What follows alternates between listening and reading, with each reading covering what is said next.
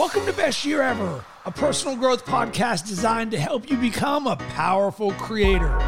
Because creating your best year ever is a mindset, a lifestyle, and a way of being. Please share and enjoy. Hey, just want to thank you for tagging me in your posts from the podcast. It's pretty awesome that the podcast has made an impact across the world and you're growing and learning so much. Please keep the stories and tags coming. I love you. Now back to the show. When you realize that your ability to make yourself better can positively affect every single person around you, it is an absolute game changer because you are a mirror for others. And it's super important that you understand this, believe this, and live this because so often it's easy to overlook the impact that we have on others by the way that we show up for ourselves. So let's talk about the domino effect. And there's two ways that the domino effect happen. On the first side, you show up and you're positive and you're happy. And then when you interact with everybody else, they're going to feel your good vibes. But on the flip side of the domino is when you show up in a negative mood and that cloud gets put on others. And I hear this a lot in the coaching work that I do, where maybe you're having a tough time at work. And then when you come home, you take it out on your husband and your wife or your kids. And then you don't like the person that you're becoming because you're allowing your work to affect the other areas of your life. You can also take it the other way around. You look at your personal life, and I hear this all the time that things are happening in your personal life. And sometimes you can't even control them. They're happening outside of you, but you're affected by them.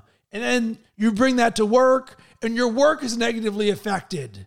Boom, domino, domino, domino.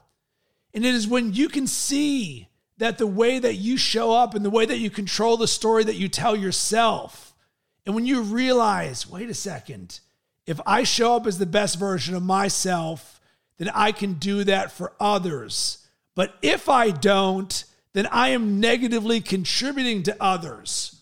Whoa, there's levels to this game. Yeah, when we want to become the best version of ourselves, we're doing that for a one of one basis. But when you can understand and grasp and live that you can do that and have impact on the world, especially those closest to you. This unlocks all of the consistency, the motivation, the things that you want. Rob, how do I dot, dot, dot? Have a strong why. What is that why? Everybody else around you, on top of that burning desire you have inside of yourself. Because when you can live your life as the mirror for others, and the best example that I can share for this is I've a, I have an 11 month old son.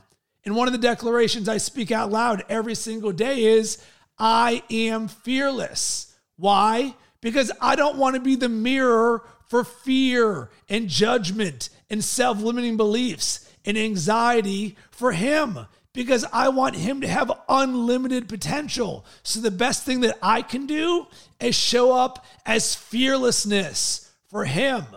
And then rinse and repeat and design for all areas of your life. So, if you want to improve your life and get to the next level and have this be easy, then I encourage you to see yourself as a mirror for others and maybe even write down, all right, what am I currently mirroring right now? What are the vibes and the energy that I'm putting out? If you don't like what you're seeing, good.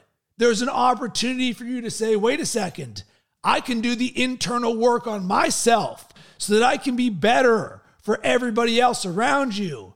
And if you're someone who wants even more rays of positivity and momentum in your life, then boom, be it right now, because then you can give it to others.